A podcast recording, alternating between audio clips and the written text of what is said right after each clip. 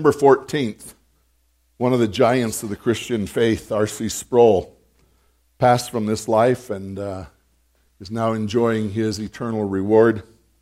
I don't know if there is an author or a pastor out there living today that has influenced my personal life and ministry as much as R.C. Sproul did. Uh, I began studying him in the early 80s, and when I heard that he passed and we were getting ready to go to Texas for a Christmas holiday, I grabbed the very first book that I have ever read by R.C. Sproul and took it with me to read it again and to just reorient. And I went up online and watched his uh, memorial service, the eulogy that was done for R.C. by uh, Dr. John MacArthur is, is out of this world. That's worth going up online and watching it just, just for that. But uh, R.C. Sproul,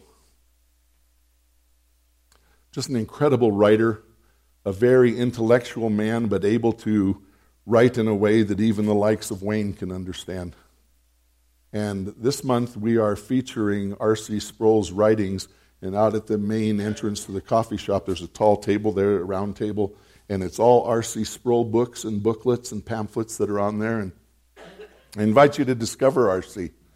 Uh, the very first book that I ever read was The Holiness of God, and there's uh, more copies of that that came in this week, but uh, just check out this man. He's, he was one of the giants of our, of our time, and I, I sit back and I prayerfully contemplate who it is God will raise up to fill his shoes and to continue on that incredible ministry that he had. I come this morning with a lot of different feelings on my heart and mind. Um, for the last seven months, I have been sitting where you're sitting. You know, for 26 years, I was up here every Sunday, you know, shepherding and guiding and leading and proclaiming God's word to this flock. And then after we did the handoff in June, I spent a lot more time sitting out there. You know, I get to sit with my wife now. We haven't done that for 40 years. Sitting with my wife in church is a real, it's a brand new thrill. I mean, we're discovering things about one another we never knew before just because we get to sit in church with each other now. But it's different out there than it is from up here. And I've realized that, and, you know, I was ordained into the gospel ministry 41 years ago this month. And there are certain things that I knew were true when I was ordained that continue just to compound and grow and the, and the conviction of those truths grows also. And I've never been more convinced that God's primary way of speaking to his church is through that which the Apostle Paul called the foolishness of preaching, through the public proclamation of the Word of God. Eugene Peterson, another one of my heroes, a few years ago wrote this, and this, this that I'm going to show you here, it's, it's small print up here, but this is reprinted and it's at the information booth. This is one of the most powerful statements about what we do here on Sunday mornings and the times we gather together than anybody has ever written. In corporate worship, that's what we're doing together. We've come together today. God's people assemble to hear God's word spoken in scripture, sermon, and sacrament. The faith that is created by that proclaimed word develops responses of praise, obedience, and commitment. At no time has there ever been a biblical faith or any kind of continuing relationship with God apart from such common worship by persisting in the frequent and corporate worship in which the proclamation of God's word is central, God's people are prevented from making up a religion out of their own private ideas about God. They are also prevented from making a private, individualized salvation out of what they experience by separating themselves from brothers and sisters with whom God has made it abundantly clear His saving love is to be shared, both in receiving and in giving. That is an incredible statement of why we do what we do here each Sunday morning. This is why the writer of Hebrews in Hebrews 10 admonishes us to not forsake the assembling of ourselves together. You see, when we gather together Sunday after Sunday, the word that is proclaimed may speak to me as an individual, and it may speak to you as an individual. But more importantly, is it, a word, it is a word proclaimed so that we might together grow and become ever more conformed to his image as a corporate body, and thereby bear a corporate testimony of Christ to this community in which we live. I don't know if you have sensed it, but in recent months, God has been baring his heart to us through the messages that Pastor Jesse has been proclaiming from John's Gospel. Last Sunday's message for me was open heart surgery. Through the proclamation of the word last Sunday, God just laid my heart open and spoke to me in places I, I desperately needed to be spoken to. If you have missed any of these messages, I sure exhort you to go to the SBC website and listen to them or to watch them. Because God is speaking to us in a mighty way. Jesse and I had an opportunity to do a kind of corporate counseling session this week with someone who may be a little dissatisfied with the goings on at Sierra Bible Church.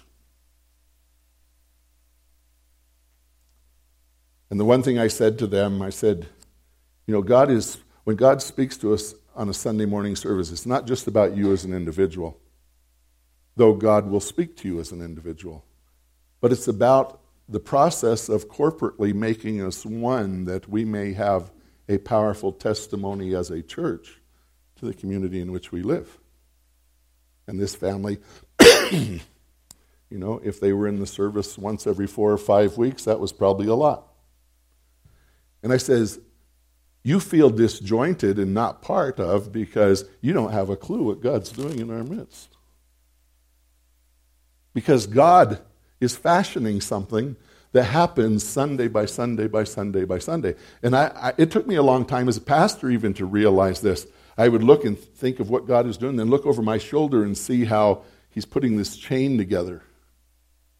And if, and if you're only popping in every four or five weeks to catch what the latest message is, there is no continuity to understand from which we've come or to where we might be going. This is more than just about us as individuals. And I've realized this again sitting out there where you are the last seven months and being fed and going, poking my wife and saying, Did you hear that? Did you hear that? Are you listening? God is presently speaking to us in a mighty, mighty way. Not only in our Sunday morning services, but Sunday night, last Sunday night, we started our new Prothumia class, which is theological and biblical training for everyday life. And Brad Beers, one of our elders, is, is doing an apologetic study for the next six weeks. And there was nearly 80 people there last Sunday night. And the room was electric with anticipation and expectation of what God is doing and is going to do in our midst. And God anointed Brad mightily to speak to us last Sunday night. It was Boy, I left here last Sunday. I was, I was full because God showed up. And the way He's been doing that, you know, I have a dear friend in Atlanta, Georgia, Dr. John Edmund Haggai, the head of the Haggai Institute. In the early 90s, Dr. Haggai was in this pulpit speaking to us. He did a men's retreat for us one weekend. And on the way out of the Lone Eagle Grill in Incline Village, he stopped me on the front steps and he said, Wayne, God is going to wrap his arms around the world through Sierra Bible Church.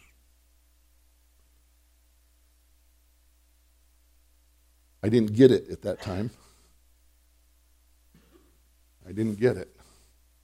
He says, Wayne, it doesn't take a big church to do a great work for God, it takes a faithful church. And at that time, you know, this church was under 200 people. Today, over 500 people call Sierra Bible Church home. And God has, in these last years, wrapped his arms around the world through Sierra Bible Church and is continuing to. And I just want you to know, he hasn't done anything yet. I so feel that my 26 years as the senior pastor of this church has been a foundational work. And that the most fruitful and productive days for this ministry are out the windshield, not in the rearview mirror. But it's a corporate work that God is going to do it. He's going to do it in us together. And together, He's going to wrap His arms around the world through Sierra Bible Church. And we've been invited onto the stage to play a part. And as we come here week by week, Sunday after Sunday, God continues to speak into our hearts individually and corporately of what that work looks like and is going to look like. And He's inviting you to play your part. Oh, I am so excited about the days that lie ahead. God's in our midst right now. He's speaking to us. He spoke to us yesterday morning at the men's breakfast through Andrew. I'll tell you what, men, every other Saturday morning, God is baring his heart to us at the men's breakfast. He's here, he's in our midst. And he is not silent. He is not silent. Let's stand together and read from the 12th chapter of John. I'm going to back up just a little bit into where Jesse was last Sunday. John chapter 12, verse 35. So Jesus said to them, The light is among you for a little while longer. Walk while you have the light, lest darkness overtake you. The one who walks in darkness does not know where he is going.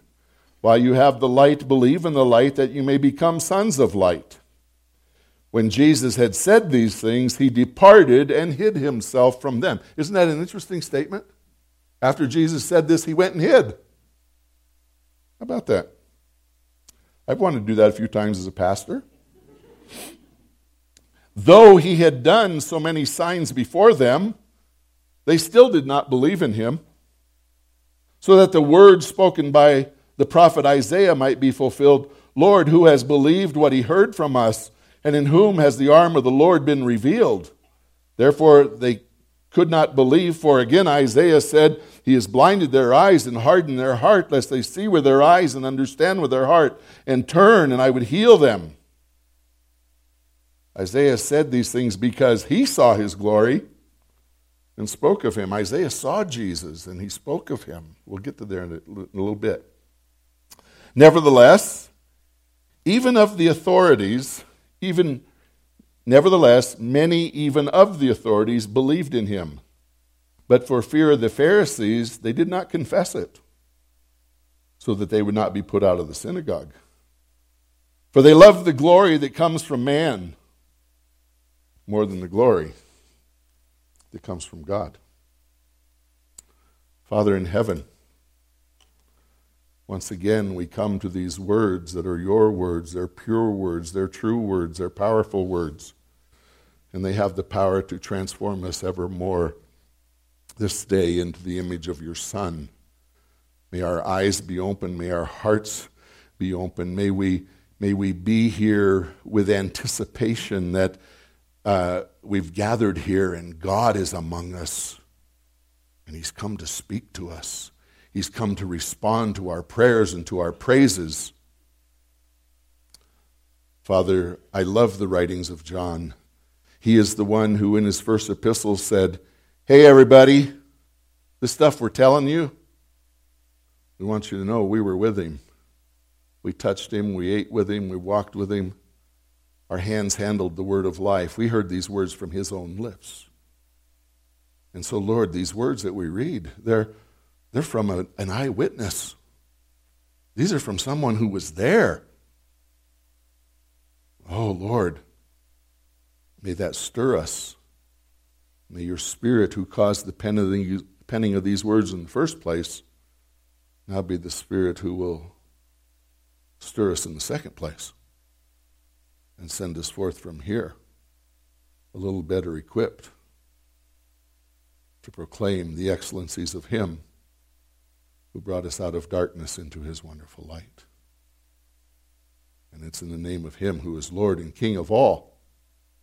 We pray this day. Amen. One thing that Pastor Jesse pointed out last Sunday was that in verse 27 of this chapter, Jesus talks about this being his hour.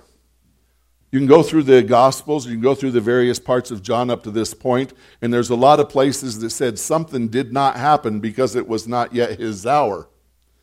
And we enter into chapter 12, and it now says, This is the hour.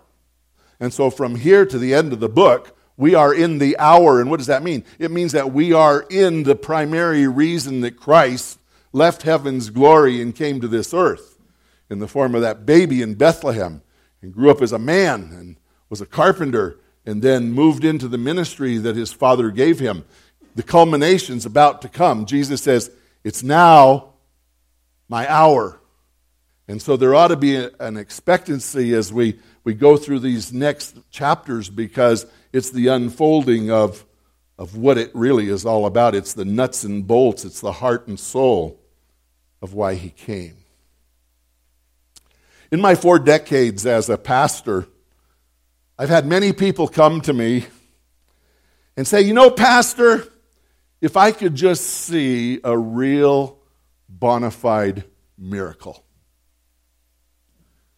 If I could just see a miracle, then that would take care of all of my doubts. That'd be it. All I need, I just, one good miracle. And I go, Really? You see what this chapter says? Though he, Jesus, had done many signs before them, what's the next line say? Yeah. Are you different than they? We've been in this book for several months now, and there have been a few signs and wonders performed. Not the least was the last one out of chapter 11, which was Lazarus being raised from the dead. That rates right up here in my miracle book. But he's turned water into wine. He's opened the eyes of the blind. He's walked on the water. He's calmed the storm. He's fed the multitudes. And yet, and yet, they still did not believe in him. In the midst of this, Jesus makes a reference to the prophet Isaiah. And I invite you to turn with me to chapter 6. This, these first few verses in chapter 6, no one unpacks them better than R.C. Sproul does in The Holiness of God. But we're going to see something here a transition that happens in Isaiah's own life, and then a commission that is given to Isaiah that probably had a pretty frustrating result depending on what Isaiah's expectations were.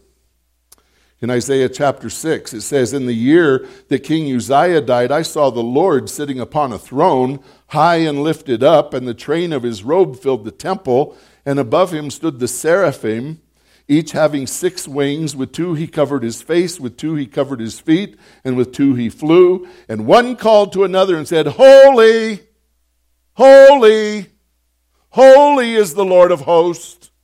The whole earth is full of his glory. And the foundations of the threshold shook at the voice of him who called, and the house was filled with smoke. And I said, Woe is me, for I am lost. I am a man of unclean lips, and I dwell in the midst of a people of unclean lips, for my eyes have seen the King, the Lord of hosts. You know, the one thing that's so interesting here is there's, there's something happening simultaneously here. Isaiah is seeing the beauty and the glory and the holiness, holiness and the purity of the King of Kings and the Lord of Lords. And in that same microsecond, he gets to look into the abyss of his own heart. And when the two are in contrast, the prophet calls the prophet's doom on his own head. You know, as the prophets would say, Woe unto you, Egypt, or woe unto you, Ethiopia, or woe unto you. He's now saying, Woe unto me. And in this condition, I'm coming apart at the seams. He's literally disintegrating. Some of your verses say, I am undone. What we have here is Isaiah writhing on the floor of the temple, wishing that it would cave in to hide him from the gaze of the one who is thrice holy. But God, in His mercy, just like He didn't leave you or me when we were in our misery before Him, when we realized who the King was, He goes on in verse 8, He says, Then one of the seraphim flew to me, having in his hand a burning coal that he had taken with tongs from the altar, and he touched my mouth and said, Behold, this has touched your lips. Your guilt is taken away. Your sin is atoned for. This is where Isaiah got saved. This is the grace of God applied to a man who has understood the, you know, amazing grace, how sweet the sound that saves a wretch like me. And the thing here is not only is Isaiah restored by his sins being purged and cleansed, Isaiah is now restored to the place that he stands and offers himself in service unto the one who's just cleansed him. For it goes on and says, And I heard the voice of the Lord saying, Whom shall I send and who will go for us? And here's, here's Isaiah. Then I said, Here I am, send me. Send me.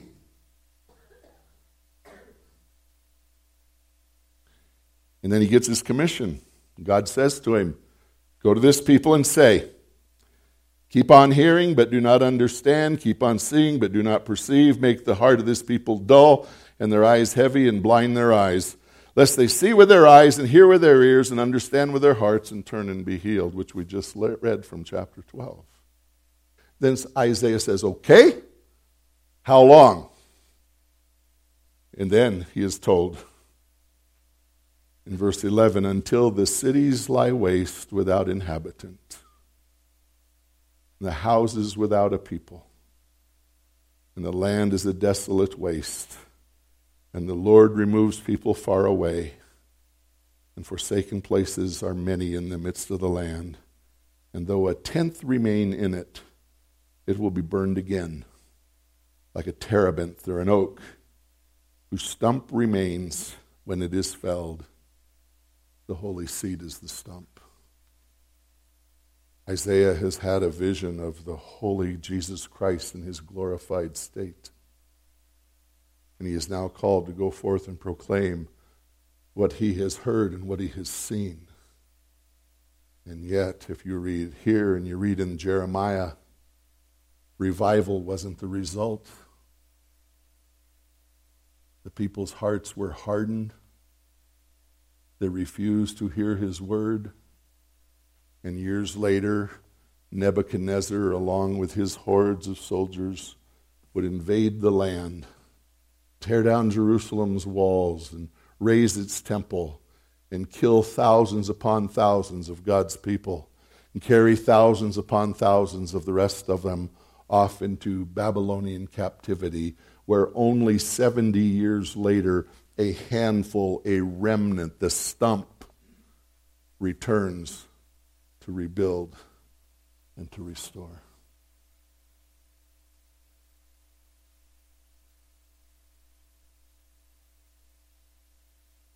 Isaiah, one who stood in the very presence of the pre incarnate Christ, whose life was forever transformed by that which he saw, responds to the Lord, I will go.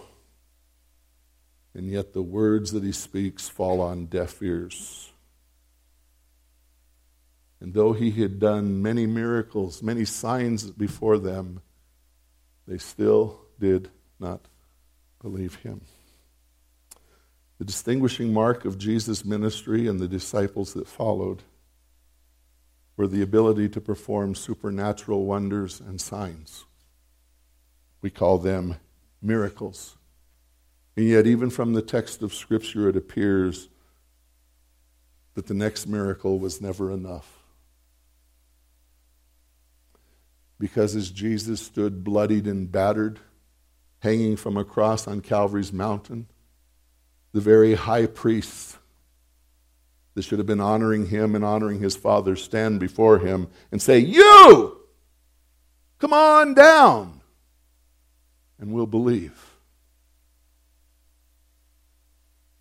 Show us one more thing, and we'll believe. You know, the question is, and like I said, I've been asked this scores of times over the years oh, Pastor, if I could just see that one bona fide, really absolute, genuine, 100% certain miracle, it'd change everything. I go, really? Really? The miracles that we see in the scripture were never enough. Do signs and wonders build faith? Well, the children of Israel in Moses' day saw incredible supernatural manifestations. the cloud that shielded them from the burning rays of the desert sun each day became the world's largest security light by night. Instead of going to the grocery store, you just lifted the tent flap and stepped out into the produce aisle and picked up your provision for the day. Water followed them through the desert that came from a rock that Paul said was Christ Jesus himself. They needed no clothing or shoe stores because what they wore during the wilderness years never wore out. And yet, they murmured, they grumbled, they complained, they turned their backs on God and substituted him for anything that wiggled or that they could make with their own hands. From where does faith come? And how is that faith built up? The Apostle Paul tells us this is from the J.B. Phillips translation of the New Testament. Faith, you see, can only come from hearing the message. And the message is the word of Christ. Faith comes from hearing the gospel. Faith comes from hearing the gospel. Faith comes from embracing the gospel. Faith is built as we bury ourselves in the gospel. If you have faith problems, you've got gospel problems. You don't need a miracle, you need to get into God's word and hide it in your heart and become familiar with it and, and know the Jesus. Walk with that Jesus through the dusty roads of Galilee. Ride with him on the stormy waves.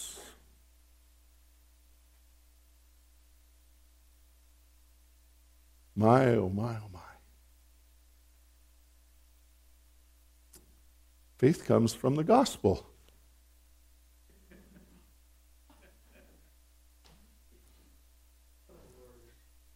Yeah. From the gospel.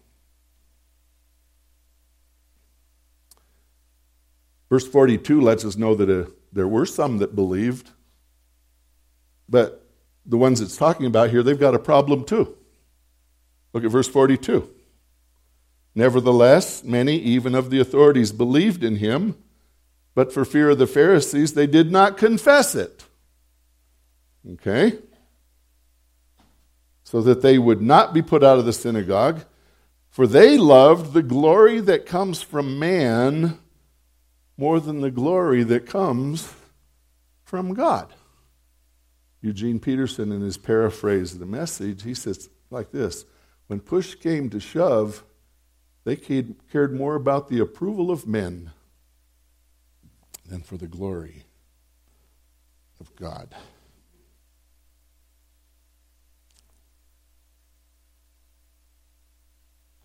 This is talking about that perceived need for human approval.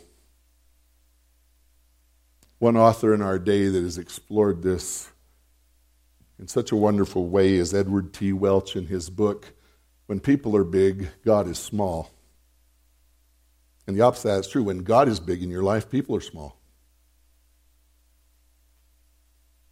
Several years ago, I had a fear of man issue in my own life. It almost cost me my ministry in this church. And two of the elders of this church lovingly took me aside and for six months fed into my life once a week as we studied together this book by Edward T. Welch, where God became big in my eyes once again and not man. This book is worth checking out. And in your study guide, the information on it is there. Because I have a feeling it's a problem that we all wrestle with. Every one of us, at one time or another, have been put into a position that our fear of man has been greater than our fear of God.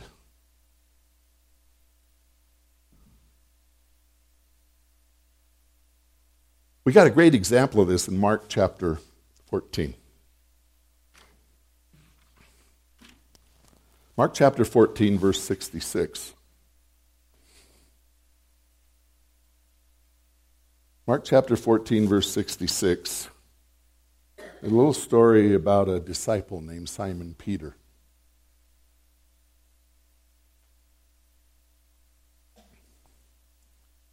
And as Simon, or as Peter was below in the courtyard, one of the servant girls of the high priest came, and seeing Peter warming himself, she looked at him and said, You also were with the Nazarene Jesus. But he denied it, saying, I neither know nor understand what you mean. And he went out into the gateway, and the rooster crowed. And the servant girl saw him and began again to say to the bystanders, This man is one of them. But again he denied it. And after a little while, the bystanders again said to Peter, Certainly you are one of them, for you are a Galilean. But he began to invoke a curse on himself and to swear, I do not know this man of whom you speak. And immediately the rooster crowed a second time. And Peter remembered how Jesus had said to him, Before the rooster crows twice, you will deny me three times. And he broke down and wept. You know, it's real easy for us to stand in judgment over Peter.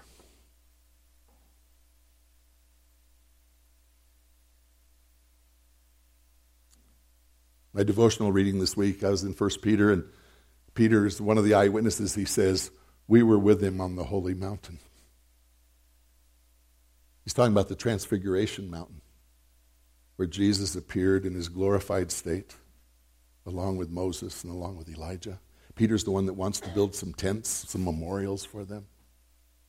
A voice comes out of heaven and says, This is my beloved Son, hear him.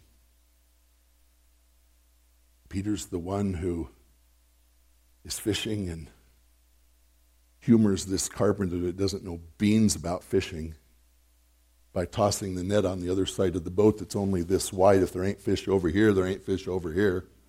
But you know those carpenters. So we'll, we'll humor him. And they had so many fish, they had to get another boat to bring them all in.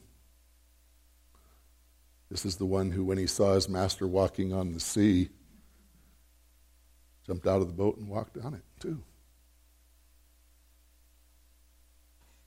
He was there with the 12 baskets picking up the fragments.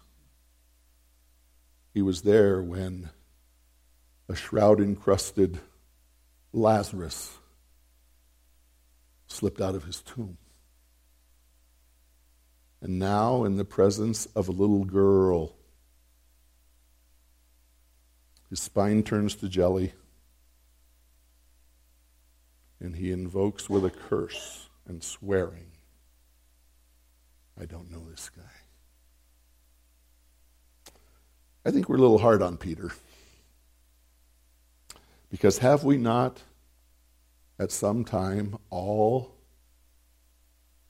denied our Lord? He asked us to speak up, and we shut up. He asks us to stand up, and we cower. An opportunity arises for us to speak up for him, and we quietly make our way to the back of the crowd. Literally, in those moments, finding that we are ashamed to stand for him.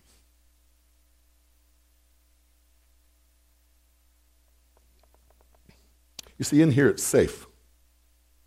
It's safe in here. You can say Jesus all day long in here, and nobody's going to get upset about it. Okay?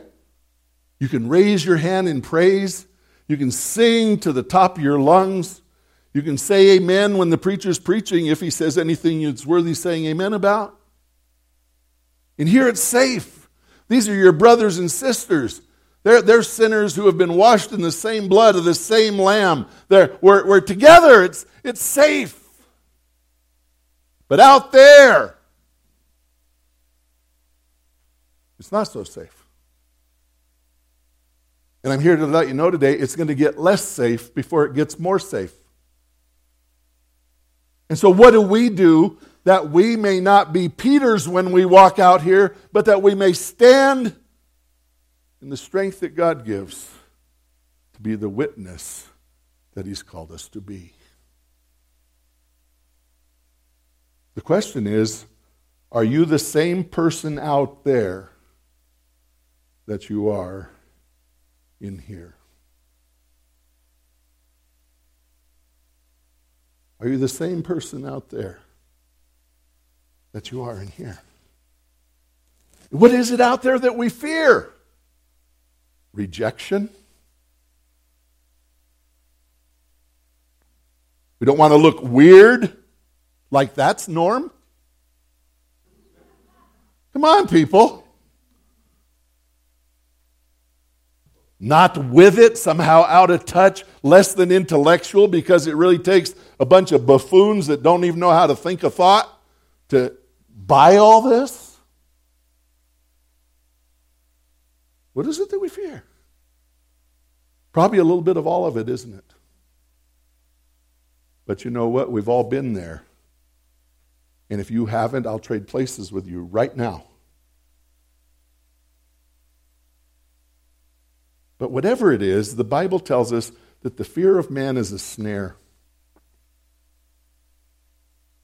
The fear of man lays a snare, but whoever trusts in the Lord is safe. You see, Satan turns that around on us.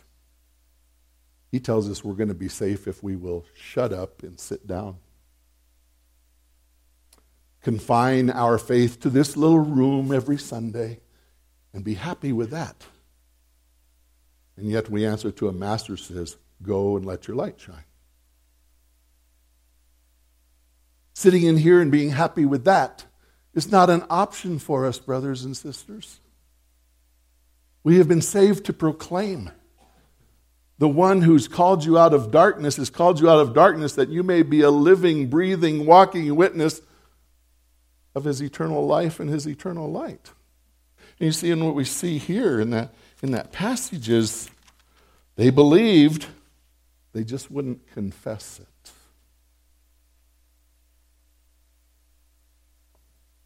For the fear of men. You know what a snare is? If you ever read of Plymouth Plantation by Governor William Bradford, he tells the story that after the, after the Mayflower arrived in Plymouth Harbor, they're still living on the Mayflower and they're taking daily their little shallop boat and exploring the regions of Cape Cod, trying to find some fresh water and a place that they can build their first village. William Bradford, this was prior to him becoming governor, walking through the woods, stepped into a snare that the natives had set to capture a deer. And all of a sudden, he found himself hanging between heaven and earth by an ankle. And that snare is, you know, it's a little, it's a trap. You bend it over, you hook it down, and with wire or with a, with a piece of rope, you make yourself a little loop, you put a trip mechanism on it, you cover it with leaves, and the unsuspecting come along and go. And that's exactly what the proverb writer is saying.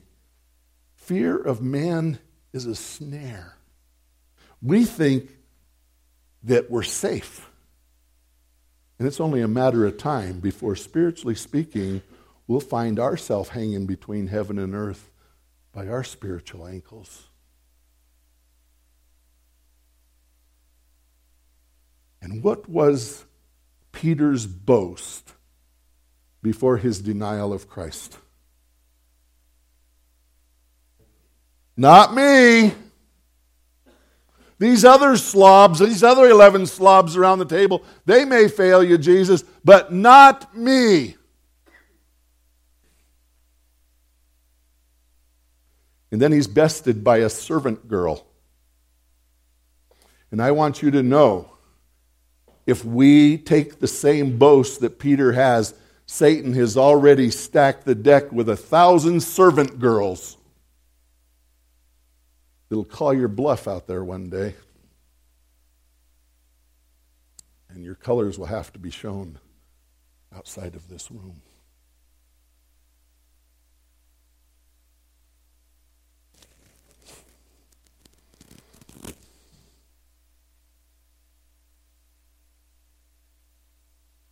Who will you fear? God or man? By what will you be controlled? The words of the Savior or the opinions of family and friends and coworkers and culture? I want you to know you're not the Lone Ranger. We all wrestle with this. And we have all met Peter's fate at one time or another. Have we not? This is yes, and this is no.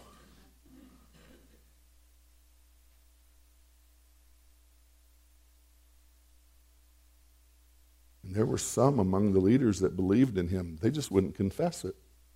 Why? Because their fear of man. What man thought, what man might say, was greater than their fear of God. The Bible is full of fear of man issues. It's full of it. And it never gives us these things without giving us remedies for it.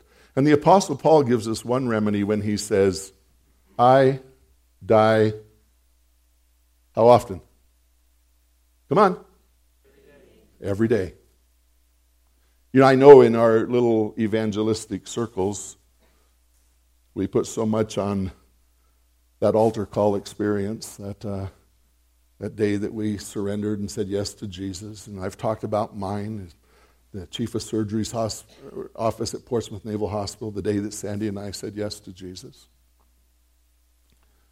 But I want you to know the victorious Christian life didn't say just yes to Jesus in 1972. It says yes to Jesus every single day. And here's how Jesus put it If anyone would come after me, let him deny himself. That goes over really well in the world today, isn't it? I mean, I watch television and, and all the commercials are about self denial. Jesus said, if you're going to follow me, you've got to deny yourself. And you've got to pick up your cross. How often? Daily. I don't know about you, but I do better some days at this than others. Anybody? You know, and just as soon as I think I'm doing really well, guess what happens? Along comes the servant girl.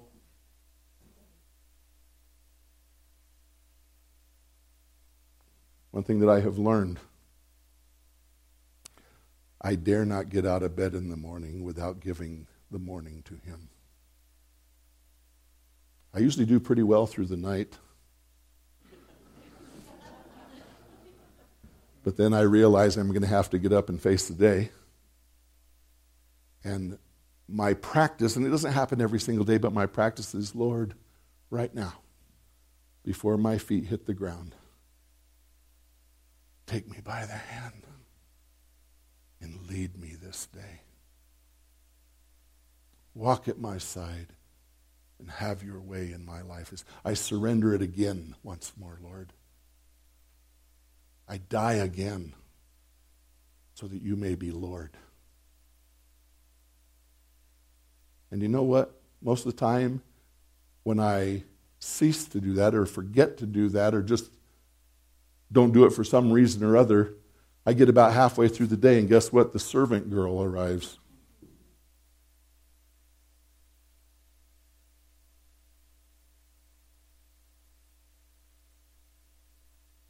And with Peter, I say, either with my actions or with my words or lack of there, don't know him. Never did.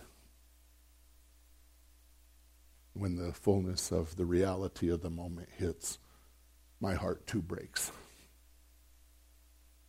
And he receives me again and comforts me and sends me on. He says, Wayne, daily, you need daily, daily, daily. Why? Because what did Peter say in the upper room?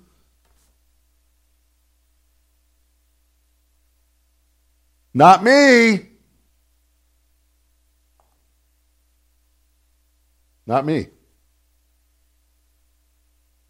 Not me. Therefore, if anyone thinks he stands, take heed, lest he falls. you see, my standing isn't standing in my own strength. I mean, for crying out loud, I've been a pastor for 41 years. That should work for something, shouldn't it? It doesn't. It's still every day, Lord. Take it today. Because the world and the flesh and the devil are at me just as soon as I stand up from my bed. And if I am not fitted by the armor of God and the power of the Spirit, I succumb to the servant girl.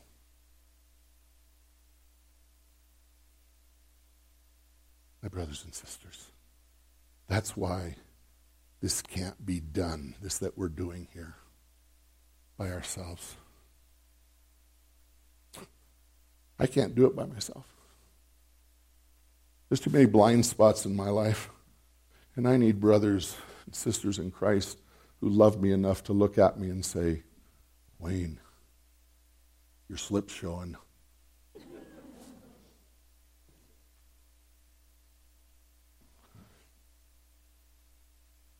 not to lift him up too high, but that old duffer back there, Terry Heilig, that, that gruff old bear, he's really got a heart of all gold down inside. But I'll tell you what, there's been some times in the last 26 years that what saved me from myself and saved you from me was that brother coming into my office and pulling up a chair that was awfully uncomfortable and he got really too close. And he said, Wayne, I don't know if you see it, but. And in that place, God broke my heart. And I repented and found his grace to find my feet again and to walk with him. This thing we're talking about, that Jesse's been talking about, we can't do it by ourselves. I need you desperately, Russell. desperately. And as we together, week after week after week, let the God's word speak into our life, and then let our brothers and sisters speak into our lives, God will form us into this entity that's going to be a powerful witness that cannot be refuted to a world waiting outside of our door. As Jesus said, that it's the power of unity that proves that he is who he claims to be, and it's the power of love that proves that we really belong to him. So, what are our greatest witnessing tools? unity and love. It starts here. It starts right here. And then we rise from this place and we go and we will have the courage. And I'm not talking about going out there and being a spiritual pain in the neck. You know, machine gunning people with your scriptures. In fact, last week in our, in our apologetics class, the very first thing that Brad, Brad brought up is be ready in season and out of season to give a hope of that, give account of the hope that lies within you. You know what the next words are? Come on, who was there? With gentleness and respect. He says if you're filling your heart with God's word to win the argument, your, your motivation is wrong. I needed to hear those words because, boy, as a younger pastor, with gentleness and respect. I needed those words. And together we walk this out. And Truckee hears our word not because we go out there machine gunning, but because in the strength of the Spirit, we just take our stand as children of God in the arenas of life when the opportunity arises for us to give an account of the hope that lies within us. And that's what God's teaching us in here. Sunday after Sunday. So, daily. Daily. Offer it up. Our lives unto Him, our lives for each other. That a believable gospel message will leak from this place and from our lives together. Father in heaven,